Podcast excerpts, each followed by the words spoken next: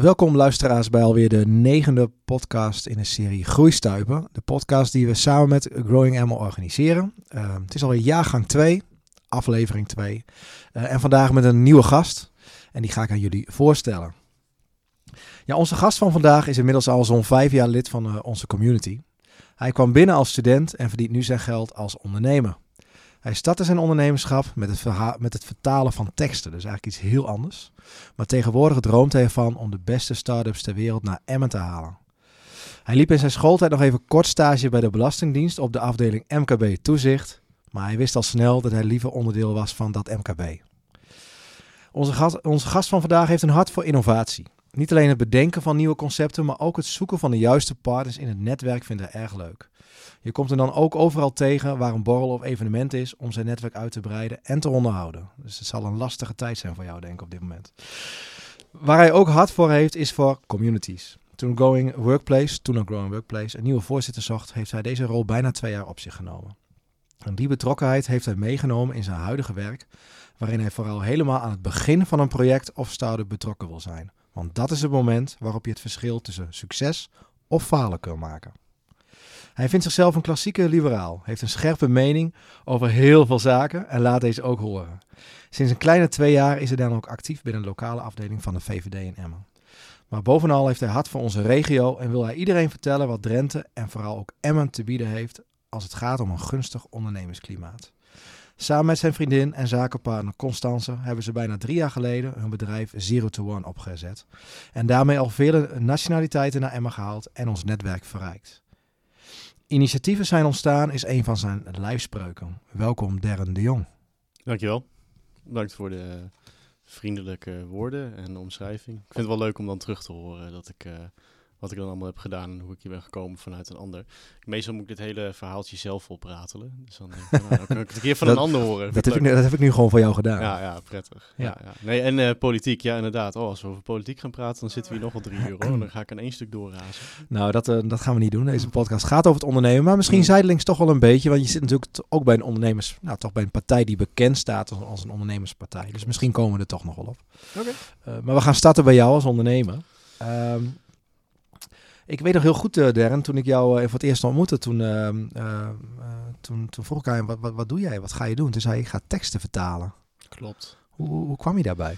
Nou, um, toen ik heb rechten gedaan, eerst mbo, daarna hbo. HBO heb ik nooit afgemaakt, MBO wel. Uh, dat is een beetje een patroon geworden volgens mij bij deze community. Mensen die uh, tijdens een studie komen ondernemen en nooit een studie meer afmaken. Ja, er zijn er meer van. Ja, ja, ja, heel veel van hier volgens mij. um, maar dat begon eigenlijk een beetje als een grap. Uh, ik was een, uh, een jongen die uh, had een vertaling nodig voor. Had, hij had een productielocatie, een fabriek eigenlijk, waar ze pallets, dus voer, voor kooikarpers maakten of zo. Ja, visvoer, weet ik Mhm. veel. Ja, prima. Um, dus die, die had wat teksten en die moest dat in het Engels vertaald hebben voor op zijn website. Dus die zei, ja, kan je dat doen? Ik zeg, ik denk het wel. Uh, dus hij zegt, wat moet je ervoor hebben? Ik zeg, nou, 5 euro. Het was, was meer een geintje. Ik, ja, het zal wel. Ik denk, ik wil best even je tekstje vertalen. Het is, Mhm. nou, dus het ging goed. Hij zei, oh, het ziet er goed uit, die tekst. En uh, hartstikke mooi. En kan je nu de hele website doen? Ik zeg, ja, tuurlijk kan ik je hele website doen. Maar dat kan ik niet voor 5 euro doen, want dat gaat me echt heel veel tijd kosten. Want er zaten allemaal minuutjes en extra pagina's en pagina's. Dus toen dacht ik van, oh, nou, oké, okay, prima. Dan moet ik een, een uurtarief berekenen of weet ik veel wat. Ik moet iets aan geld vragen. Ik heb geen idee wat dat waard is of hoe ik dat moet doen. Mhm. Uh, dus ik ben maar gewoon gaan gokken. Ik weet niet meer wat ik heb gevraagd. Veel te weinig. Zat je toen ook al bij Growing Workplace? Nee, nee nog dat niet. nog niet. Nee. Um, en uh, toen deed ik dat en toen kreeg ik wat referenties en toen kreeg ik meer aanvragen. Uh, en toen ineens vroeg, uh, had ik een ICT-bedrijf, um, OneSteen heette die. Mhm. Die zitten in een die hebben vier of vijf locaties in Nederland, denk ik. En die hadden iemand nodig om hun content te, te redigeren en vertalen. Uh, en toen vroeg de, de ICT-manager, of, of wie dat ook is, of content manager van hun intern, die zei, ja, maar wat is je KVK-nummer? Ik zeg, ik heb geen KVK-nummer. Ja, maar we kunnen je niet inhuren als je geen KVK-nummer hebt. Ik denk, oh ja, fuck. Oké, dus ik, hoe moet ik mij inschrijven bij de KVK? Dus zo is het een beetje ontstaan. En Mhm. En toen kwam die jongen van, die, van, die, van het visvoer kwam terug en die zei, kan je ook schrijven in plaats van alleen vertalen? Ik zei, ja, weet ik niet, maar ik wil het wel proberen. Ik zei, nou ja, oké. Dus uh, ik schreef een tekstje voor hem. Ik zei, nou, wat vind je ervan? Hij zei, ja, ik vind het hartstikke mooi. Ik ben niet heel goed in spelling, maar ik ben blijkbaar wel goed in creatief schrijven. Mhm. Ehm, uh, dus toen ging ik ook schrijven. Uh, en zo is dat een beetje ontstaan, ontstaan uit het niets. Van, van ja, dus een beetje een vriendendienst naar, tenminste zo voelde dat, mm -hmm. gewoon een gunst, naar, naar iets meer bedrijvigheid. Dus zo begon je ondernemerschap? Zo begon ondernemerschap, ja. ja, ja. Was het overigens ook echt je bedoeling om ondernemer te worden? Zat dat er al vroeg in? Of wat, wat, wat, wat was eigenlijk je... Mm, had je een plan? Nee, ik had geen plan. Ik, uh, ik wist niet wat ik wilde met mijn leven. Okay. Ik vond rechten heel leuk. Dat meen ik serieus. Vond ik echt heel leuk. Vind ik nog steeds heel leuk. Um, uh, dus uh, daar, ik ging met veel plezier naar de, naar de ja, op MBO heette dat ju zakelijk juridische dienstverlening, Mhm. mm -hmm. volgens mij, aan het Drenthe College hier. Um, en ik ging ook met veel plezier met naar het HBO op de Hanze. Alleen er kwam op een gegeven moment een soort punt dat, ja, toen begon dat, dat schrijven, dat begon van hobby een beetje uit te groeien naar toch wel serieus werk. En toen moest ik een afweging maken. Ik deed zoveel dingen tegelijkertijd, Mhm. professioneel gezien ineens als ondernemer. Dat uh, ja, het viel eigenlijk niet meer te combineren. En toen uh, kwam ik op het punt dat ik een keuze moest maken. Want uh, het ging allebei, wilde het niet. Of mijn Nee. studie ging leiden. Uh, nee, mijn studie ging leiden en mijn werk ging leiden. Dus het was echt het een of ander. Het wilde gewoon niet meer. En die studie aan de Hans Hogeschool, was dat ook een rechtenstudie? Ja, dat was rechten. Oké. Ja, gewoon uh, HBO-rechten. Heel uh, standaard. Dus heb je een keuze gemaakt en ben je voor het ondernemerschap gegaan. Ja, ja, ja. Hey, en hoe, ben- hoe, hoe ben je bij Growing Workplace terechtgekomen? Nou, dat was door Wesley Tabak. Ik weet niet of je die nog kent. Zeker, ja, Ja, absoluut. Wesley die zat bij mij in de klas op zakelijke juridische dienstverlening op MBO. En uh, hij, uh, nou ja, dus hij wist dat ik uh, wat vanuit huis werkte en zo. Dat ik teksten schreef. En toen zei hij op een gegeven moment: Ja, je moet een keer, anders een keer kijken bij Growing Workplace. Dat is een coworking space. Ik zeg: Wat? ik wist helemaal niet wat dat was, een coworking space. Ja, dan kan je een bureautje huren en alles zit erbij in. Koffie, printen, wifi, vet relax. Ik denk, nou, dat klinkt wel goed eigenlijk. Dus toen kwam ik daar een keer om, om een proefdagje mee te draaien. Toen was Adriaan Pals volgens mij nog de voorzitter. Ja, 2016 praten we denk ik over. Of misschien Nou, wel 2015. 15, 15 ja. nog, ja. Begin zelfs. Ja. Um, en toen uh, kreeg ik dus, volgens mij, toen hadden we proefabonnementen, dacht Mhm. mm -hmm. ik. Van, uh, wat was het, een dag of een week of een maand, ik weet het niet eens meer. Maar in ieder geval... Ik, je, Volgens mij een maand zelfs. Een maand zelfs, ja. ja, ja. Um, en toen zei ik eigenlijk na dag één al van, nou, doe me maar gewoon een abonnement, want ik vind het hartstikke leuk hier. Hè. De, thuiswerken, nou nu weet iedereen dat. maar thuiswerken is ook niet alles, zoals mensen nu uh, doorhebben volgens mij. Uh, niet als je het elke dag doet, tenminste vind ik. Mhm. Mm -hmm. Op een gegeven moment dan, uh, dan het wordt het gewoon eenzaam. Je hebt geen um, mensen om even mee te sparren, kletsen. Uh, de, de vaatwasser piept. Uh, dan denk ik, oh, ik ga even de vaatwasser opruimen. Of, het is ook heel makkelijk om even Netflix aan te zetten. Ik heb nu niet zo zin in werk. Dus dat, ik moest gewoon even een scheiding gaan creëren tussen mijn werk en, en privéleven. Dus, dus toen Wesley daarmee op de proppen kwam en ik daar een dagje zat, dacht ik, ja, dit is geweldig. Ik hoef me nergens druk over te maken. Ik hoef geen kantoor te huren en dat zelf te zoeken. En, en zijn jullie direct met z'n tweeën binnen, samen met Constance? Ik ben alleen begonnen. Met alleen begonnen? Ja, ja, okay, en, ja. en dat was ook wel grappig. Constance die studeerde toen ook nog. Die was bezig met haar... Volgens mij zat ze toen in haar masterperiode van International Finance en de rug. En uh, als ik het me goed kan herinneren, zocht zij een bijbaantje of zo. Uh, voor gewoon naast de studie. En dus ik zei tegen haar, ik zeg, nou weet je, ik heb zoveel werk voorhanden, want het werd steeds drukker met dat schrijven. Mm -hmm. Ik zeg tegen haar, uh, in plaats van dat je in de supermarkt gaat staan of achter de bar ergens, uh, misschien kan je wat teksten voor mij schrijven of mij helpen. Ik kan je denk ik meer betalen dan je ergens anders krijgt als je bijbaantje zoekt. En uh, je kan lekker in je pyjama thuis blijven zitten als je dat wil. dus dat uh, gingen we proberen. En in het begin ging dat, uh, nou het ging niet meteen fantastisch natuurlijk, maar dat, over tijd ging dat steeds beter. Dus eerst zaten we in een soort gekke situatie waarbij ik mijn vriendin inhuurde. Dus we waren nog niet samen aan het ondernemen. Mm -hmm. uh, dan moest ik haar werk dirigeren en, en vervelend doen en weet ik veel. Uh, ja. Dus werk en privé liepen wel erg door elkaar. Heel erg door elkaar ja. heen ineens. Ja, echt heel erg. En toen op een gegeven moment werd het zo druk dat we... Uh, en, en zij ging het ook steeds beter doen. Hè, want zij ontwikkelde zich ook in dat hele ondernemen. En hoe werkt dat nou? En wat moet je daarvoor doen? Dat ik zei van, nou, volgens mij moeten we het nu maar samen gaan doen. Dus toen hebben we er een VOF van gemaakt. Oké. Okay. Hey, en, um, en, maar toen ging het nog over schrijven van teksten, of het, Ja. het, het vertalen en schrijven van teksten. Ja. Uh, maar nu doe je iets heel anders hè, met Zero Mm. to One. Hoe, hoe, hoe is dat idee ontstaan? Um, nou, ik heb in de tussentijd van alles dus gedaan. Ik ben eh, met Jam betrokken geweest bij Code Gorilla. Mhm. Eh, Blockchain Lab Drenthe hebben we opgericht. Eh, ik deed van alles. Vond alles leuk, van alles interessant. Ook Subsidiepunt. een subsidieadviesbureau Ja, opgezet. ja. Ja. Heeft, heeft Harm nu overgenomen. Ehm, dus, maar ik was gewoon altijd enthousiast en ik vond business development leuk om te doen. Eh, het is gewoon nieuwe concepten opzetten, bedenken. Eh, helemaal als het in een fase is dat het niet bewezen is en dat mensen denken, ja, dit, eh, dit wordt niks of, of, of het is nog niks, het is echt Mhm. niks. En dat dan die eerste fase, die eerste stap zetten, dat vond ik heel mooi. Ehm, dus ik kwam dus bij Growing Workplace terecht. En volgens mij viel de notulist uit op een gegeven moment. En toen vroeg Adriaan... In van- het bestuur. in het bestuur, ja, Ja. ja. En toen vroeg Adriaan van, hey, eh, kan jij niet notuleren? Ik zeg, ja, prima joh, ik wil wel helpen. Dus ik kwam bij de, de bestuursvergadering zitten toen met Adriaan en Jam nog. En, en eh, Peter Leenhouts volgens mij. En Vanessa, of ja, die kwam iets later. Ik Vanessa Parcours, denk ik. Zat er ook nog bij, denk ik. Ja, ja, ja, dat klopt, ja. ja. Judith. Ja. Ja. Dat klopt, ja. Ja.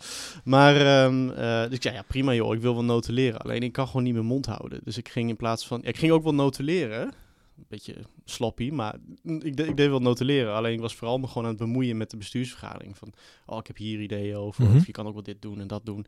Dus eigenlijk was ik in een hele korte tijd een notulist slash informeel bestuurslid. Want ja, ik kon mijn mond gewoon niet houden. Mhm. En, en dat heeft dus, hè, zoals we net ook zeiden, op een gegeven moment heb ik dan die rol overgenomen van Adriaan. Mhm.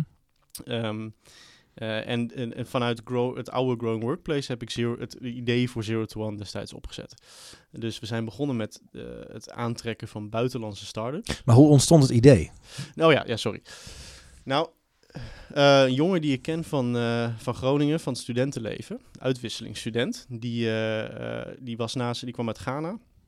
En die was na zijn studie was die, weer teruggegaan naar Ghana.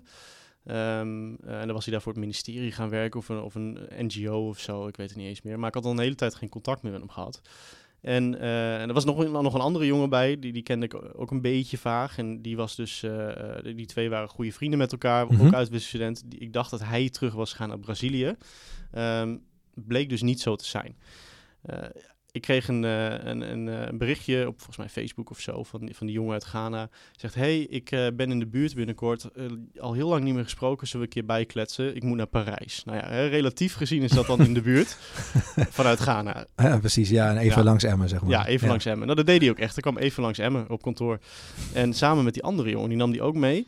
En dus ik vroeg aan die Braziliaanse jongen van... Ik zeg, wat heb jij al gedaan? Je, wat doe jij nu in Brazilië? Ik, dacht Mhm. sowieso in mijn hoofd van... Oh, dat is toevallig dat jullie tegelijkertijd hier zijn. Eh, hij zegt, ik ben helemaal niet teruggegaan. Ik zei, oh, hoe- niet? Ik dacht dat je ook terug was. Maar hij zei, nee, ik ben een eh, start-up begonnen. En eh, om dat te doen, vertelde hij mij, had hij een, een speciale verblijfsvergunning nodig gemaakt voor start-ups. En de grootste frustratie daarbij was dat destijds was er maar één eh, partij die, was, eh, die, die, die dat mocht doen. Hè? Als je, In heel Nederland? in heel Nederland. Hm. Als je een start-up visum wil, dan moet je aan een heleboel eisen voldoen. Het moet innovatief zijn, je moet een minimum eh, bedrag aan geld meenemen, privégeld. Nou, een hele waslijst aan eisen, maar de moeilijkste eigenlijk voor start-ups is het vinden van een geschikte facilitator. En een facilitator is iemand die zo iemand gedurende een jaar gaat begeleiden. Tenminste drie maanden, maar vaak een jaar.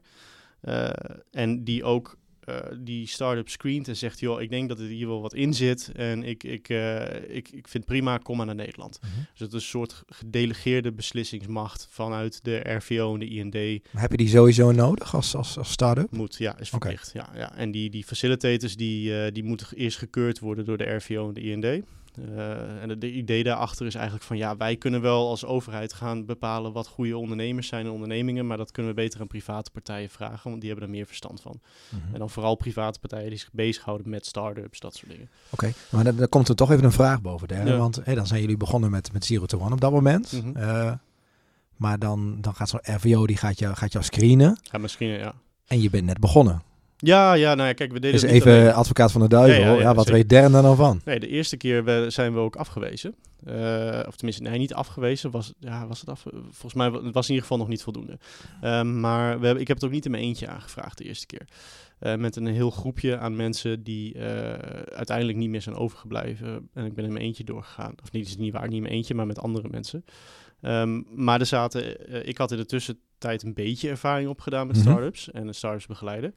Ehm, en, eh, en ik had nog wat mensen omheen die wat meer ervaring hadden. Dus we hebben samen die aanvraag ingediend.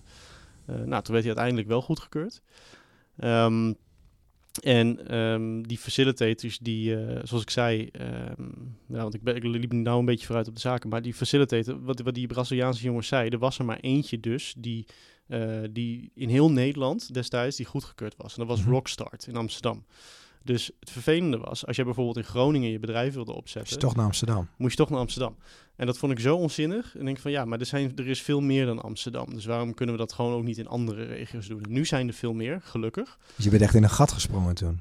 Ja, voor mijn gevoel wel. Ja, ja, ja, ja zeker. En, of heeft het hart voor de regio daar ook wel mee te maken? Voor het zeker, ja. Ik dacht, ja. ik wil gewoon Emmen mooier maken. Kijk, ja. uh, uh, dat dat, dat uh, verbeteren van mijn directe leefomgeving, dat staat eigenlijk centraal met alles wat ik doe, continu. Uh, en dat komt ook wel een beetje uit persoonlijke ervaring. Ik wilde vroeger niet doodgevonden worden in Emmen. Ik wilde zo snel mogelijk weg. ik kom hier wel vandaan. en dat is op een gegeven moment veranderd. Nadat ik dacht van, hé, hey, maar eigenlijk is die best wel mooi. Misschien komt dat ook met de leeftijd. ja, ik weet niet nee, de, Mijn volgende vraag zou inderdaad zijn, wat is er dan veranderd in de ja, tussentijd dat, dat je beeld zo veranderd is? Ja, maar. Je, ik was ook wel jong toen ik dacht, ik wil niet doodgevonden worden hier. Toen dacht ik, oh ja, ik moet naar de Randstad, want daar gebeurt van alles. En dat is ja. allemaal leuk. En, bop, bop. en nou ja, later begon ik te waarderen dat hier toch al veel fijne dingen zijn. De community is hecht, het leven is ruim en, en groen en comfortabel en mensen zijn vriendelijk. En ja, je kan hier ook nog heel veel dingen opzetten. Dat vond ik ook heel mooi. Dus mm -hmm. heel veel dingen die er niet zijn, die kan je ook zelf nog gaan neerzetten. Dus toen ben ik anders gaan denken. Ik dacht van ja, ik vind die eigenlijk best wel leuk. En de dingen die ik wel mis, misschien kunnen we die hier gewoon zelf creëren. Dus we doen er gewoon wat aan in plaats van dat we erover zeiken. dat eigenlijk. Zo begon Zero to One.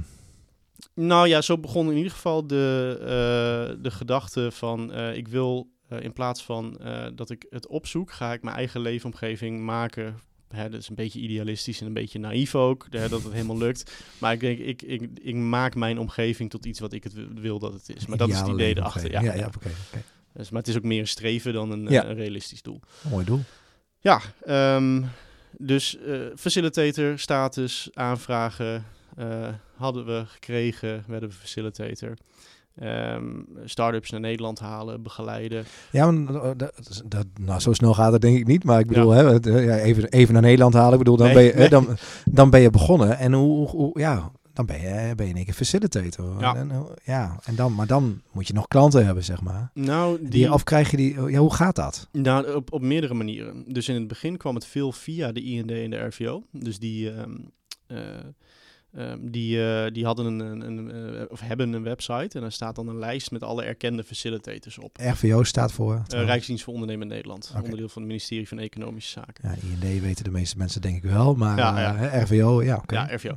Ja. Um, dus, dus als zo'n zo'n start-up hè, die, die zoekt en die wil graag naar Nederland om wat voor reden dan ook om een bedrijf te beginnen, dan kan ik zo ook nog wat over vertellen waarom ze dat meestal doen. Maar, mm -hmm. um, uh, dan, dan komen ze snel uit bij die website. Want hè, voor die verblijfsvergunning moet je zo'n facilitator hebben. En dan klikken ze er gewoon op een aantal. En nou, de ene die wil alleen met dit type bedrijven werken. De andere die specialiseert zich alleen in een bepaalde technologie. En dan nou ja, mm -hmm. de, aan de andere komen ze gewoon niet meer uit. Er zijn allerlei redenen om voor de een of de ander te kiezen. Dat is net zoals met elke andere dienstverlener. Mm -hmm. uh, en dan, uh, dus in het begin kwamen die allemaal via de website van de RVO, niet allemaal, maar de meeste wel, uh, naar ons toe. Gewoon van, -hmm. hey, wij willen het start-up in Nederland opzetten en hebben daar een visum voor nodig. Willen jullie onze facilitator zijn? Nou, dus dan begint het proces waarbij je vraagt van oké, okay, uh, maar wie, wie ben jij? Wat doe jij? Heb je een ondernemingsplan? Klinkt heel ouderwets, maar het helpt wel uh, gewoon voor om een beeld te krijgen of een pitch deck of iets, gewoon iets. Vertel me gewoon wat meer over wat je wil doen. Ja, dan moet je een afweging maken op basis van uh, wie, is de, wie zijn de ondernemers. Uh, net zoals je bij elke investeerder ziet of, of bank of wat dan ook. Uh, mm -hmm. Je kijkt gewoon naar het totaalplaatje en dan denk je van, nou, en je moet kijken van de oplossing. Dat is het belangrijkste component. Is de oplossing innovatief voor de Nederlandse markt? Dus, en daar, is ook, daar zijn ook wel wat wettelijke omschrijvingen voor in, die, in, de, in de Vreemdelingenwet, is dat.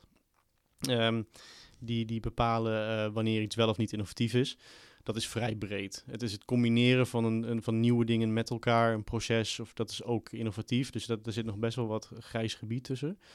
Uh, maar ja, je screent dat en uiteindelijk is het, nou ja, ik wil niet zeggen dat het koffiedik kijken is, maar ik denk wel dat heel veel mensen die denken uh, perfect startups te kunnen screenen, gewoon uh, nou ja, ik wil niet zeggen dat ze liegen, maar uh, je, je kan het nooit helemaal zeker weten. Nee. Uh, je probeert gewoon een soort... Probeert een inschatting te ja, maken. Ja, een inschatting te maken, ja. maar het, uiteindelijk moet je ze hier naartoe halen. En dat is ook met venture capital fondsen. En dan is het maar afwachten of, het of ze het daadwerkelijk goed gaan doen. Ja. Uh, dus je probeert een inschatting te maken, dan haal je ze naar Nederland toe. En inderdaad, dat is niet zo makkelijk. Want dan moeten ze een verblijfsvergunning aanvragen. En uh, ze, ze, moeten uh, allerlei bewijzen meenemen van en geld. En, en daarin ondersteun je ze dan ook? Ja, ook. Ja, Oké, dus niet, alleen, geen- nee. niet alleen het bedrijf, maar ook alles wat er omheen Ja, ja. dus plaatsvindt. Ja. Hui- huisvesting bijvoorbeeld? Alles. Alles. Dus als Ja. facilitator niet verplicht. Eh Nee. Facilitator hoeft eigenlijk minimaal, het enige wat hij hoeft te doen, is een op maat gemaakt begeleidingsprogramma, puur gericht op het onder, onder onderneming, Mhm. van tenminste drie maanden. Nou, dat doen wij veel breder. We doen het een jaar minimaal, vaak nog veel langer. Ehm, en dan niet alleen op de onderneming, maar ook op de persoon en ook op de praktische zaken. Dus inderdaad, we helpen ze met het vinden van een woning, eh, Mhm. een school voor hun kinderen. eh, de, de meest, ja, eh, de- de- rijbewijs omzetten naar Nederlands rijbewijs. Het klinkt als, als, als een keuze om, om die start-up echt te ontzorgen Ja. en eh, zo, breed te onder, echt, mm, echt eh, zo breed te ondersteunen dat hij zich kan richten op, Dat is de gedachte. op het bedrijf. Voor, voor zo iemand die het systeem niet kent en de taal niet kent en de cultuur niet kent, kan iets simpels als een, als een rijbewijs omzetten Mhm. kan een gigantische klus zijn en allemaal stress opleveren. Dan heb je zoiets van, ja, maar wij hebben dat zo gefixt voor je. Ja. En dan kan jij je gewoon op je bedrijf richten. dat, wat veel efficiënter is in mijn ogen. Mooi. Dus dat is een beetje de gedachte erachter. Oké, dus eh, in het begin zo krijg je de klanten dan v- via de eh, RVO, IND. Mhm. ehm, en, ehm, en, en hoe gaat dat nu dan? Want je bent nu bijna drie jaar verder. Nou, nu komen ze allemaal gewoon naar ons toe. Ehm, dus gewoon op referentie. Ook tegenwoordig begeleiden we ook heel veel gewoon Nederlandse start-ups. Eh, eigenlijk steeds meer ook. Dus eh, we kregen steeds vaker de vraag vanuit hier uit de regio, maar ook uit Amsterdam, Rotterdam of wat andere Europese landen van hey, Mhm. Ja, wat jullie doen, kunnen jullie dat ook voor mij doen? Los van dat visum, maar gewoon de begeleiding. Ja, waarom niet? Tuurlijk. Eh, dus tegenwoordig hebben we een portfolio wat vrij gemengd is. eh. Van internationaal en, en lokaal en nationaal. En, dus al, van alles. Hey, en dan, en hey, dat, dat klinkt fantastisch, maar dan ook even de hele, echt een ondernemersvraag. Hoe verdien je je dan, ja, hoe verdien je dan je brood? Hè? Hoe, Ja, hoe komt die goeie. Cashflow op gang? Inderdaad. Ehm, eh, ons model is dat we een aandeel innemen. Dus eh, er zit een gedachte achter. Ehm, vaak zie je met start-ups, niet altijd, maar er zit niet heel veel geld in. En als er wel geld in zit in zo'n start-up, dan hebben ze vaak ook dat geld nodig om een bedrijf te bouwen. Mhm. Dus heb ik liever dat ze het daaraan besteden. Eh, dus wij dachten van oké, op welke manier kunnen wij die start-ups ondersteunen? Op welk verdienmodel waarbij wij een soort financieel perspectief hebben. Maar die start-ups ook dat kunnen eh, betalen. Want als ze gewoon ons consultancy uurtarief moeten rekenen, ja, dat is voor start-up niet realistisch. Dus we dachten, nou, dan gaan we met aandelen werken. Dan hebben we belang bij elkaar. Dus dan gaan we een lange termijn relatie aan. En dan, eh, dan ja, het is eigenlijk net zoals een venture capital model. eh, waarbij mensen investeren in ruil voor een aandeel. Alleen wij investeren met tijd in plaats van Mhm. geld. Dus dat model hebben we gekozen. Eh, is op de lange termijn heel interessant. Op de korte termijn heb je een vet probleem. Ja, inderdaad. Want eh, uiteindelijk moet jij ook gewoon... ik eh, moet gewoon de huur betalen. eten en drinken en de huur betalen, ja. Tegenwoordig hebben we ook mensen in dienst en die moeten we ook betalen. En ik Ja. moet zelf mijn loon betalen, dus mijn eigen loon. Ehm, nou hadden we in het begin geluk dat we nog wat neveninkomsten hadden. Op een gegeven moment zijn we ons volledig gaan storten op Zero to One. Dus toen moesten we echt wel cashflow gewoon gaan binnenhalen om de rekeningen te betalen.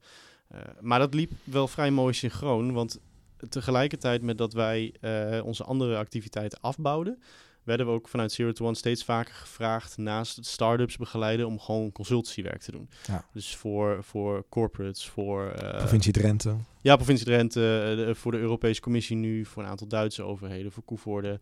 We zijn al bezig met een traject, ik kan er niet heel veel over zeggen, maar voor Volkswagen. Ehm, dus is organisaties groot Dat klein. is een teaser, hè, wat je nu doet. Ja, dat is een teaser. ja, dat klopt, ja. ja. Volkswagen en Emmen. Hmm, ja. Of in ieder geval Drenthe. Ja. Althans, Nee, dat wil je niet eh, zeggen. ja, dat wordt wel heel leuk. Maar ik kan er nog niet zoveel over zeggen, maar het wordt een heel leuk project.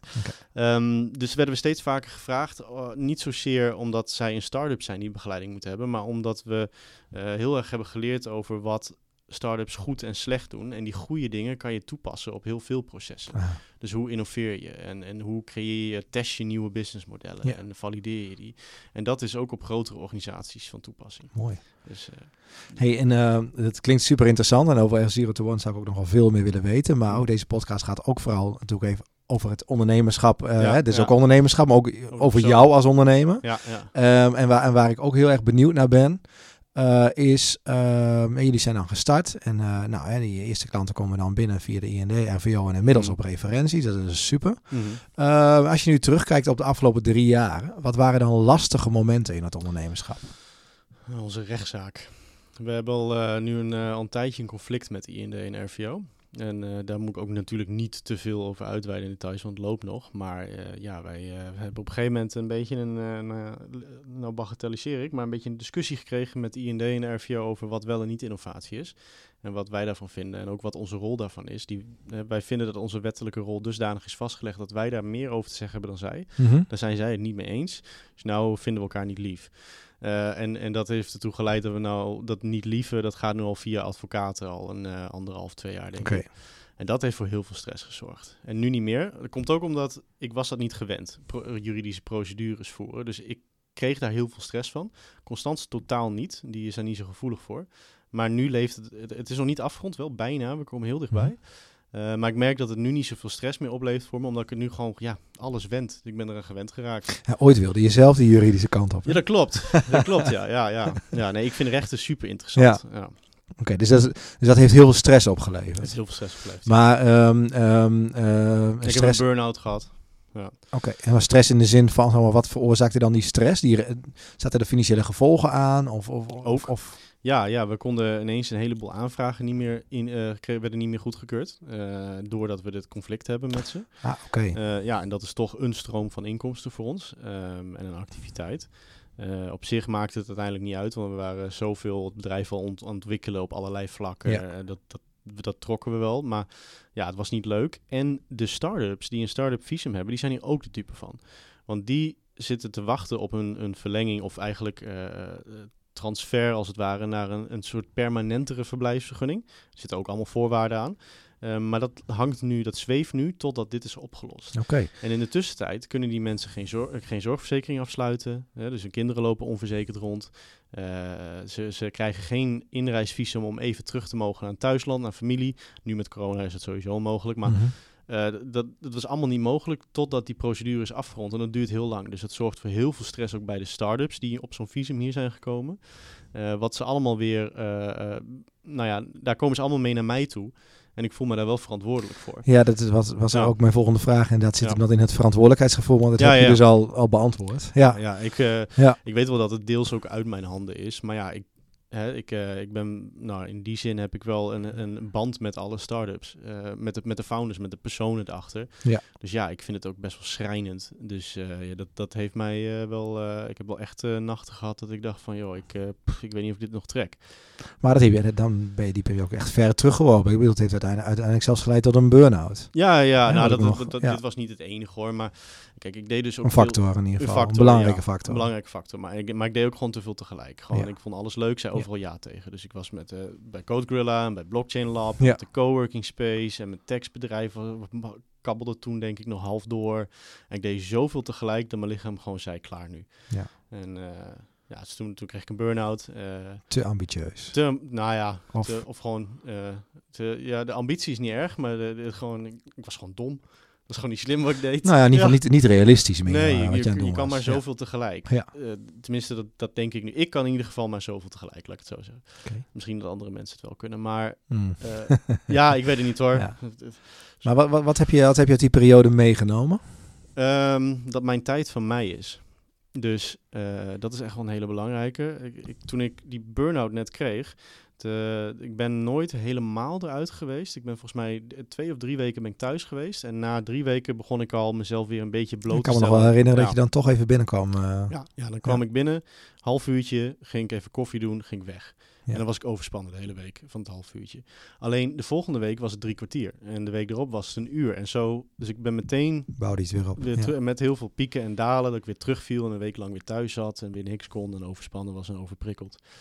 Eh, maar toch, ik ben meteen... ik- de periode dat ik niet heb gewerkt is heel kort.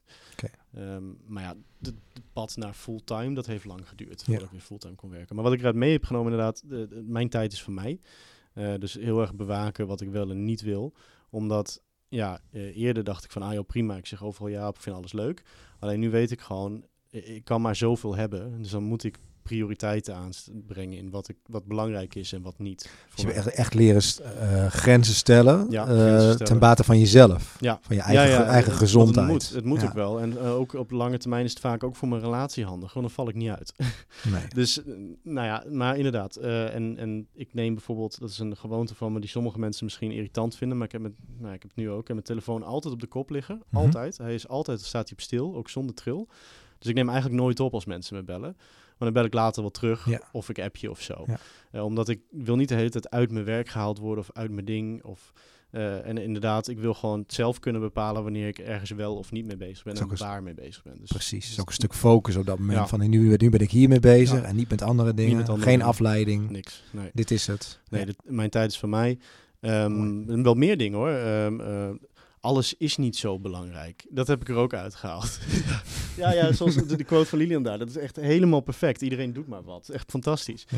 Nee, maar het is ook allemaal niet zo belangrijk. In het begin dacht ik altijd, oh, als ik hier niet bij ben of ik dit niet doe, dan stort alles in elkaar. eh. En toen kreeg ik een burn-out. Toen moest ik er even uit. Toen dacht ik, het valt eigenlijk ook wel mee. Alles draait gewoon Bleek je toch nog onmisbaar.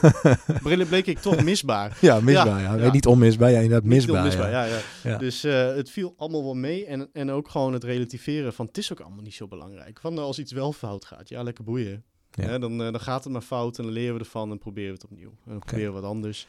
Maar wel een harde leerschool eh, gehad. Ja, dat Eh, liever zachtleers dan ja. hardleers. Maar ja, ik ben een beetje hardleers daarin. Pas drie jaar bezig, dus dat is best wel een heftige, heftige tijd, denk ik. Zeker. Ehm, eh, maar er zijn natuurlijk ook andere kanten. Hè? Als je nou naar, kijkt naar, de, naar terugkijkt op de afgelopen drie jaar, wat, wat, wat zijn dan echt de momenten waar, waarvan je zegt, wow, wat, wat gaaf. Of wat, misschien wel je grootste succes of waar je hele goede herinneringen aan hebt. Ik denk dat het de kleine dingen zijn.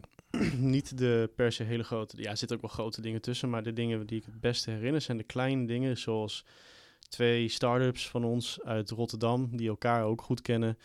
eh, dat die eh, ons het zo fijn vinden om, om met ons samen te werken. Ook als persoon. Dat ze ook ons continu uitnodigen voor. Ja, nu kan het even niet. Maar voor verjaardagen, feestjes. We gaan daar eten. Oude hoeren. Leuke dingen doen. Ik denk dat dat wel een van de dingen is die het meeste indruk op me heeft gemaakt in de positieve zin. Gewoon dat je zo'n ehm, goede band hebt opgebouwd. En inderdaad, wat je, wat je zei, referenties, dat, dat is voor mij toch wel een soort social proof van dat Mhm. we goed werk leveren aan de start-ups die we al hebben begeleid. Ja. Want die gaan blijkbaar naar weer andere start-ups toe en zeggen, joh, je moet even met Darren praten, want ze hebben ons ook heel goed geholpen. Als we dan over de grote dingen hebben, ja, we hebben nu een aantal start-ups die draaien echt miljoenen. Eh, en daar hebben we aandelen in. Dus ja, reken maar uit. Ehm, en dat klinkt allemaal heel cool. Dus ik denk dat als wij, ik weet het niet zeker, maar als wij over een jaar een waardering zouden doen van ons hele portfolio, dan kan het best zijn dat Constance en ik multimiljonair zijn geworden ineens. En dat klinkt allemaal heel cool. Heb je geen ruk aan, want het is allemaal papieren vermogen. Mhm. Dus dat, dat zeg ik er altijd bij. Eh, want tot ik een aandeel kan verkopen, heb ik er niks aan. Tenminste, ik heb er wel wat aan. Ik kan het misschien gebruiken als onderpand of zo voor iets. Maar nu leeft het geen cent op. Nee. Want ja, die waarde zit vast in dat bedrijf. Eh, misschien dat er eh, een start-up af en toe wat dividend uitkeert of zo. Ja. Eh, maar ja, op de lange termijn weet ik dat het op een gegeven moment vrij gaat komen, die waarde, op een of andere manier. Dus, dus in die zin, qua, qua eh, portfolio waarde, ja, dat, dat is wel meer echt de, de harde ondernemerskant. Gaat het echt heel goed nu. We hebben een start-up die, een van die twee in Rotterdam, die, daar hebben een aandelenbelang van 8% in. Dat zijn meestal een beetje de, de ranges, tussen de, de 3 tot 10, zoiets. Dat soort, met, met wat uitzonderingen hoor, afhankelijk van de situatie. Eh, maar ja, die, die, eh, ik denk dat die- die is helemaal, helemaal niet zo lang bezig. En die draait nu iets van een half miljoen of zes ton per maand of zo aan omzet. En dat groeit echt met 20, 25 procent per maand. Het is Zo. echt fenomenaal, absurd, niet bij te houden. Die jongen die verhuist elk half jaar van pand nu. Het is echt, echt eh, onvoorstelbaar. En doe je daar dan nog veel voor voor die bedrijven? Ja. ja? Maar dit, dat is wel leuk, want het, eh, de, de, ehm, de hulpvraag verandert ook na de tijd. Dus als iemand in een ideefase zit, dan is het echt van... oké, nou, hoe kan ik mijn idee valideren? Ja. Hoe vind ik mijn product market fit? Dat soort dingen. Eh, waar haal ik geld vandaan? En dus nu met, met deze jongens is het... ik moet een betere deal hebben voor mijn logistiek. Want hij verzendt zoveel dat... eh, hè, als wij ehm, eh, een euro van zijn verzendprijs kunnen af dingen bij een logistieke leverancier levert er dan een paar ton per maand op. Maar dat is dan ook daadwerkelijk wat je gaat doen? Ga je dan met die leverancier Ja, ja, ja. eh, Ik- bellen en onderhandelen? Ja, ik heb nu met, net een deal, nieuwe deal gesloten met DHL. Dus dat doe ik dan zelf. Dan bel ik ze op. Ik zeg, jongens, ik ben van dit en dit bedrijf. Dan machtig zijn mij om namens hun te spreken. Ik ben ook wel aandeelhouder, maar ik ben niet bestuurder, dus dat moet wel even. Ehm, en eh, ik wil even praten over die prijzen, want we hebben nu wel volume. Het is gewoon ouderwets onderhandelen. En eh, ik wil gewoon een betere prijs, punt. Eh, en dat heeft echt wel een grote impact. Daarmee kan ik op dit soort bedrijven impact maken. Door gewoon betere deals mooi. te sluiten voor ze. Ja. Ja, en dat, dat zo'n zo'n zo'n deal met DHL levert voor die start-up meteen een paar ton per maand op aan extra geld. Cash, vrije cash, door gewoon de besparing. Dus dus dan, op die manier kan ik met dat soort bedrijven... Een, en, op de, en op de founder natuurlijk, op de persoon zelf. Ja. eh, begeleiden van, joh, moet je dit nou wel doen? Of zou je niet daar, kun je die kant op heen gaan? Zou je je bedrijf niet die kant op ontwikkelen? Ik met mijn glazen bol die zogenaamd alles weet. Maar met, ik weet het. Ja, ik vind het wel een mooi bruggetje. Eh, want ehm, hey, ieder mens heeft talenten en ook Ja. dingen die je gewoon niet in je hebt. Nee. Ehm, en wa- wat, zijn jou nou, wat zijn nu jouw grootste talenten? talenten, mensen verbinden ehm, aan elkaar. Niet eens per se met mij hoor, maar aan elkaar. Dus eh, ik denk de dingen die wel goed gaan die ik doe, natuurlijk gaat niet alles goed, gaat meestal goed omdat ik in staat ben om kansen te herkennen en de juiste mensen aan die kansen te koppelen. Mhm. Dus ik, ik zie iets ergens, ik denk van, hé, hey, jij zou er heel veel profijt van hebben als jij met die en die partij zou praten. En dat, dat regel ik dan gewoon. Dan ben ik ook gewoon zo naïef en brutaal om dan gewoon op iedereen af te Het stappen. klinkt als een koppelbaas, hè? Zoals, Ja, eh, ja, zoals Dennis Zoals zichzelf Dennis ook doet, Ja. klopt. Dat is eigenlijk heel veel van mijn werk. Precies wat Dennis doet. Alleen Dennis, die doet het voor de leden vooral. Ja. Voor, de, voor de community hier. En, en ik doe het voor de, ja, ook voor, voor onze community, onze startups. Maar ook met gewoon met, met andere bedrijven. Heel veel naar buiten toe. Dus, Ehm, dat is, dus dat is echt een talent voor jou? Ja. Is het, het, verbinden? En, en- Verbinden en, en- welke talenten zijn er nog meer? Business development. Dat is mijn ding. Dat vind ik leuk. Nieuwe verdienmodellen bedenken. eh, gekke deals binnenhalen. eh, Is- eh, echt de creatieve kant, zeg maar. Ja, ja, ja, Innoveren. commercieel, creatief, innoveren, dat is waar ik goed in ben, denk ik. Tenminste, dat is in ieder geval de rol waar ik het beste in eh, functioneer. Waar Ja. Daar haal je de meeste energie uit. Dat ook, vind ik ook heel leuk. ja, Ja, maar want, want als je, je, hebt, je, kunt, je, hebt aange, je hebt aangeleerde talenten. Ja. ehm, maar als, als we het hebben over aangeboren talenten, dan is het ook iets waar je echt... Nou, daar ga je op aan, zeg maar. Ja, dus misschien is het aangeboren deel daarvan is dat ik het leuk vind. Maar ik zou niet zeggen dat ik een aangeboren talent heb voor wat ik doe. Ik denk dat het gewoon aangeleerd is hoor. Alleen dat ik het leuk vind is misschien wel, ja, of is dat aangeboren, weet ik niet. Maar dat, he- dat helpt om dat te leren, zeg maar. Maar ja, ik... eh, nee, het is ja. wel een geleerd trucje hoor, dat wel. Mm. Trucjes. Ja, dat is wel interessant om nog eens inderdaad over verder te praten. Ja. Want eh, hey, zoals ik altijd kijk naar een aangeboren talent, is iets wat je heel erg leuk vindt om te doen. Daar begint het sowieso al. Ja. Vaak ben je er dan ook wel goed in, maar misschien kun je het nog wel ontwikkelen. Ja. En als je er ook nog geld mee kunt verdienen, dan, eh, dan heb je de, de top drie die zorgt voor bevlogenheid, zeg ik altijd. Ja, ja, ja, ja. ja. Eh, als je die drie te pakken hebt, nou dan, ja, ja, dan, dan teken ik ervoor, zeg maar.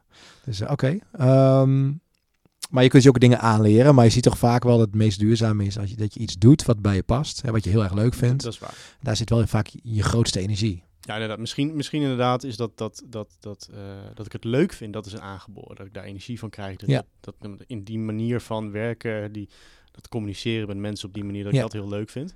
Maar dan vervolgens de, de skills om goed te zijn in business development of sales. Ik vind sales ook heel Ja. leuk om te doen. Als een van de weinige dan. mensen volgens mij. Ja, Maar eh, dat, is, eh, dat is gewoon aangeleerd. Dat zoek je er dan bij. Dat ga je jezelf Ja, of is- ja is, of is het ontwikkeling? Hè? Ook verbinding, verbinding maken met mensen moet je ook liggen. Dat moet, dat moet ook echt wel iets van je, eh, Ja, van, je- ja, van jou dat is zijn. waar. Maar dat, dat heeft volgens mij ook te maken met... eh, nou, de- eh, ja, daar zitten wel wat aangeboren talenten misschien tussen. Of, of, of ja, talent, ik weet niet. Maar zoals empathie is belangrijk daarin. En ik, Ja, precies. Ik ben geen wetenschapper, maar... ik Maar dat kan me- je niet, eh, dat kan je niet, denk ik, Ja, denk niet mij- dat kan maken. Ja, volgens mij word je daar niet mee...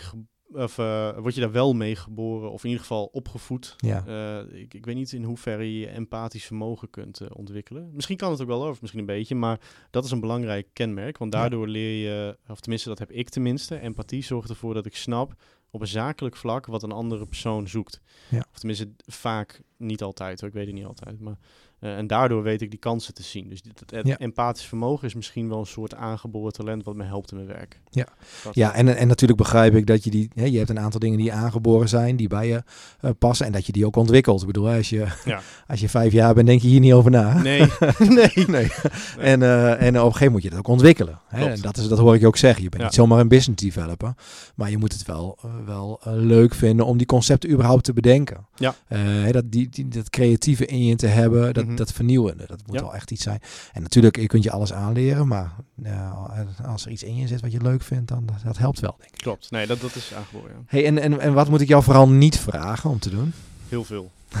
ik kan een paar dingen goed en heel veel dingen slecht. En ik denk dat is ook, eh, nou nog het laatste, ik denk dat ook een belangrijk talent van mezelf is dat ik heel goed weet dat ik, of is dat talent weet ik niet, maar ik weet heel goed waar ik niet goed in ben. Of heb je er gewoon geleerd? Of dat heb ik geleerd misschien, ja. ja. En, en dat heeft mij heel erg geholpen. Gewoon snappen waar je niet goed in bent en eerlijk zijn daarover. En dan gewoon andere mensen bij zoeken. Dus Ja. waar je me niet voor moet vragen is, ik wil geen plannen schrijven, lange rapportages in, met, met inhoudelijk en details. Ik wil ze ook niet lezen eigenlijk. Af en toe moet het, maar ja. Ja. Eh, ik wil niet detail georiënteerd werken. Ik vind het niet leuk om, om dingen tot in de puntjes uit te werken. vind ik verschrikkelijk. Eh, Dus heb je ook mensen om je heen ge- ja. gezocht Ja. die, de, die die talenten beter beheersen? ja, ja, Die zeker. dat ook gewoon leuk vinden om te doen. Als je mij iets laat organiseren, loopt alles in de soep. echt, het is echt een drama. Eh, Als je me iets laat plannen, gaat ook alles fout. Het echt, er zijn hier, maar ik weet gewoon dat ik daar niet goed in ben. Dus Ja. inderdaad heb ik mensen Mooi. bijgezocht. Maar en, en eh, is dat, eh, even, even terug naar die periode van je burn-out, hè? was dat ook iets, dat, ehm, is dat tijdens die burn-out, mm, ja, ben je er nog meer over gaan nadenken? Ja. Ja, zeker.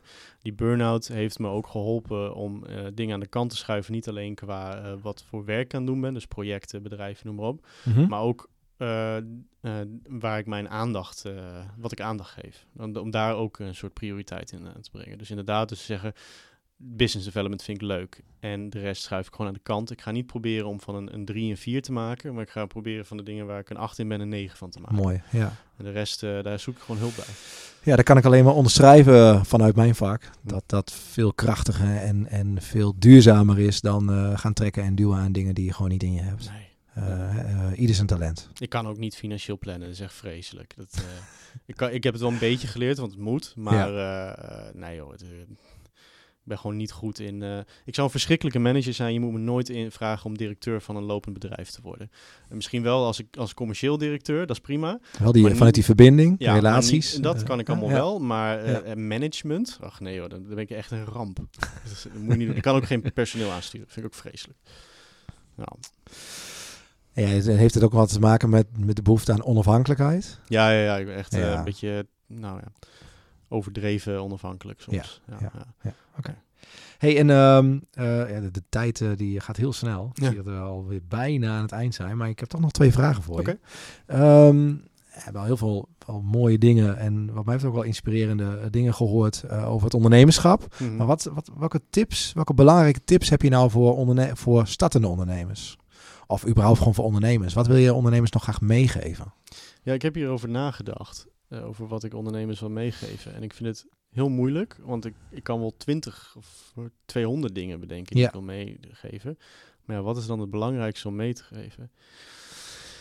Ja, ehm, nou ja, eh, eh, vanuit mijn ervaring, een paar dingen die ik echt, echt belangrijk zijn geweest voor mij, denk ik. Mijn persoonlijk perspectief is eh, het besef dat het een marathon is en geen sprint. Dus eh, eh, op, op, op, op detailniveau snel handelen, snel op mailtjes reageren, snel dingen fixen, gewoon doorwerken, maar op macroniveau geduld hebben. Het, dingen gaan niet zo snel en je moet gewoon geduld hebben om tien jaar lang iets op te bouwen. En, en dus geduld, Mhm. een hele belangrijke. Ehm, werken aan dat empathisch vermogen, omdat het vanuit mijn perspectief je helpt om eh, kansen te ontdekken en daarmee klanten ook binnen te halen. En als je dat zelf lastig vindt, zoek dan mensen Zoek om je heen die, die dat deel voor jou doen. Ja, en, en dat inderdaad. We- wees gewoon eerlijk. Kijk eens van waar ben ik nou gewoon slecht in en stop daar gewoon mee. Doe dat gewoon nooit meer. Of zo, of min, zo min mogelijk in ieder geval. En zoek gewoon mensen om je heen. En, oh ja, en, en, en delen. Dat is een hele belangrijke. Be- kan jij delen met mensen? Want eh, als je wil samenwerken met mensen, moet je ook bereid zijn om te delen. Wij zien het heel veel omdat we met aandelen werken. Ehm, maar eh, als jij kan delen, eh, dan, dan tenminste, dat is mijn, mijn gedachte erbij. Als je, als, als iemand goed kan delen met anderen, ook financieel delen, dan kan je ook samenwerken. Dus je moet ook bereid zijn om te, te, te snappen wat een ander aan waarde brengt en dan daar ook wat voor terug te doen. Ja, dat is een beetje een vage, maar ik denk dat het heel belangrijk is. Hmm, klinkt een beetje als wat je geeft, krijg je terug. Ja, wel. ja, dat klopt. Dus, en eh, samen sta je, dat is een heel cliché natuurlijk, Ja. maar eh, samen sta je sterker. Er zijn ook heel veel clichés, maar je moet ze nog wel uitvoeren. Ja, ja, klopt. Ja. Maar eh, ja, nee, gewoon geduld hebben en ehm, eh, Dus geduld, eh, ontwikkel, ontwikkel je empathisch vermogen of zoek mensen om je heen die dat, die dat Ja, hebben. ja. Eh, ehm, wat ik ook hele mooi vind is dat je zegt het is geen marathon, het is geen marathon of het is geen sprint, maar een marathon. Hè? dus eh, dat, dat, dat zit dat geduld ook in. Eh, en, eh, en delen. Ja, en nou ja, ach, ik kan er zoveel noemen, maar ook waarom doe je dit, hè? Dat is ook wel een hele belangrijke. Dat is ook weer zo'n cliché misschien tegenwoordig alweer, maar eh, van Simon Sinek, Start With Why, daar ben ik het wel helemaal mee eens. Waarom ben je dit nou in godsnaam aan het doen? Ja, eh, ik wil geld verdienen, een dikke Porsche. Oké, eh, maar waarom, wat is nou de reden dat je als je wakker wordt toch uit bed komt? Maar kom je dan ook niet, ook, ook niet bij de kern van wie je bent? Ik denk het wel. En dus bij je talenten? Ja, ja, kom, Dat denk ja, wel. Ja, ja. ja. Ja, zeker. ja. En waarom vind je dat zo belangrijk? Nou, omdat ehm, de, ik denk dat eh, als je, zoals ik zei, het is geen sprint, het is een marathon. En als je een marathon wil volhouden, dan moet je een goede reden hebben. Eh, en ik denk, dat is mijn persoonlijke mening, als jij een, een niet sterk genoeg motivatie hebt, of, of drive, of een soort aangeboren talent inderdaad, Mhm. waarom je het doet, dat je die marathon niet volhoudt. Eh, dus er moet meer zijn dan alleen. je gaat heel veel slechte momenten tegenkomen, waarschijnlijk als ondernemer, meestal wel. Ehm, en, en dingen die, waarvan je denkt van oh, dat zet ik wel even op, kunnen misschien wel vijf jaar duren voordat je een keer geld verdient. Ja. Dus, dus dan moet je iets hebben wat ervoor zorgt dat je door blijft gaan, ook als het allemaal tegen zit. Dat je de energie houdt om door dat te je gaan. energie houdt om Ja. door te gaan. Ja. Dus, dan, dan, dus dan denk ik dat het belangrijk is om te snappen waarom je dit aan het doen bent. Ja. Mooi. Hey, de laatste vraag die ik voor je heb, want we kunnen volgens mij nog wel, eh, nog wel een uur doorpraten. Eh, maar misschien nog een keer een vervolg. Hè? Eh, heb je ook een motto? Hebben die komt straks hier op de mooie, op de mooie ja, tekstballonnetjes. Komt jouw Ja. motto. Ja, Wat is het motto, motto. van Darren? Ja, eh, nou, ik heb eigenlijk een gestolen motto. Is niet eens van mij. Is gewoon een, geen originele Ja, ja. gedachte. Maar, en dat is ook een beetje waarom ik de politiek in ben gegaan. Of, eh, nou, Nou, daar hebben we het eigenlijk helemaal niet over gehad. daar hebben we het helemaal niet over gehad, maakt nee, niet uit. Nee. Maar ehm, eh, tenminste, ik, ik hoorde eh, een, een VVD-politicus, Martin Wursdurfer heet hij. Die zit nu in de Tweede Kamer. Mhm. Eh, en die, die, eh, die stopt na deze termijn. En die had dus een filmpje. En daarin zei hij: Ja, mensen moeten helemaal niets. Hè? En dat, vond ik, dat was zo'n simpele uitspraak. En dat vond ik zo'n mooie uitspraak. Ik denk: Ja, klopt. Mensen moeten helemaal niets. En dat, dat past heel erg met mijn tegendraadse, on- eh, bizarre drang om onafhankelijk te zijn. Eh, en dat is, eh, ja, ik hoef helemaal niets. Ja, dat is ook een beetje mijn motto. Ik moet helemaal niets, me met rust. Eh, dat is een heel slecht motto. Nee, maar voor andere mensen, ja, ik denk één stap tegelijk. Maar zou deze niet voor andere mensen kunnen dan? Ja, tuurlijk wel. Als je ook zo... Dus zo- als je nu tegen, tegen mij zegt, ja, je, je moet helemaal niet. Je moet helemaal niets. Nee, natuurlijk kan dat. Eh, Ik bedoel, mensen, mensen inderdaad. Eh, Dat is mijn, maar dat is meer mijn persoonlijke slash politieke opvatting, waar Maar ik nu een beetje half in Ja, glijden. oké. Maar ik vroeg ook naar jouw motto, hè? Ja, ja, ja, ja maar dit, is ook, dit is ook een beetje mijn motto. Ja, ik moet helemaal niks. Laat me met rust. Ik bepaal zelf wat ik doe. Hè, de- de- de- niemand heeft wat over mij te zeggen eh, en niemand heeft er wat van te vinden. Ze mogen er wel wat van vinden, maar ik hoef daar niks mee te doen. Kijk. Eh, en dat is, dat, is, wel- ja, dat is wel een boodschap die ik anderen ook zou meegeven. Ik denk dat je dat heel veel rust geeft. Als jij op een gegeven moment zoiets hebt van, joh, ik doe, bepaal zelf wel lekker wat ik doe. Zoek het maar uit met z'n allen. Dan kun je het mee eens zijn of niet mee eens zijn. Maar ja, dit, ja, dit is, hè, dat dit is mag en dat kun je op een normale manier uitdrukken, maar Ja. uiteindelijk is je eigen leven. En eh, dat heb je zelf in handen en verder helemaal niemand. Dus dat vind ik. Mooi. Ik vind het een mooie afsluiting. Cool. Darren, dankjewel eh voor je openheid. Ja. En eh, in deze, nou, inmiddels bijna kleine 50 minuten podcast. Ja, eh, mooi om te horen hoe je verhaal is ontstaan en hoe jullie bedrijf is ontstaan. En, en, en wat je hier aan het neerzetten bent in je hart voor de regio. Ik denk dat we dat vanuit deze community ook heel belangrijk vinden. Dus dank voor je openheid en inspiratie. En nou, wij spreken elkaar wel weer vaker. Luisteraars, dank je wel voor het luisteren naar deze podcast. Eh, de podcast Groeistuipen over de groeistuipen van het ondernemerschap. Ehm, over twee weken weer een nieuwe podcast. Ik wens jullie een fijn weekend en tot de volgende keer.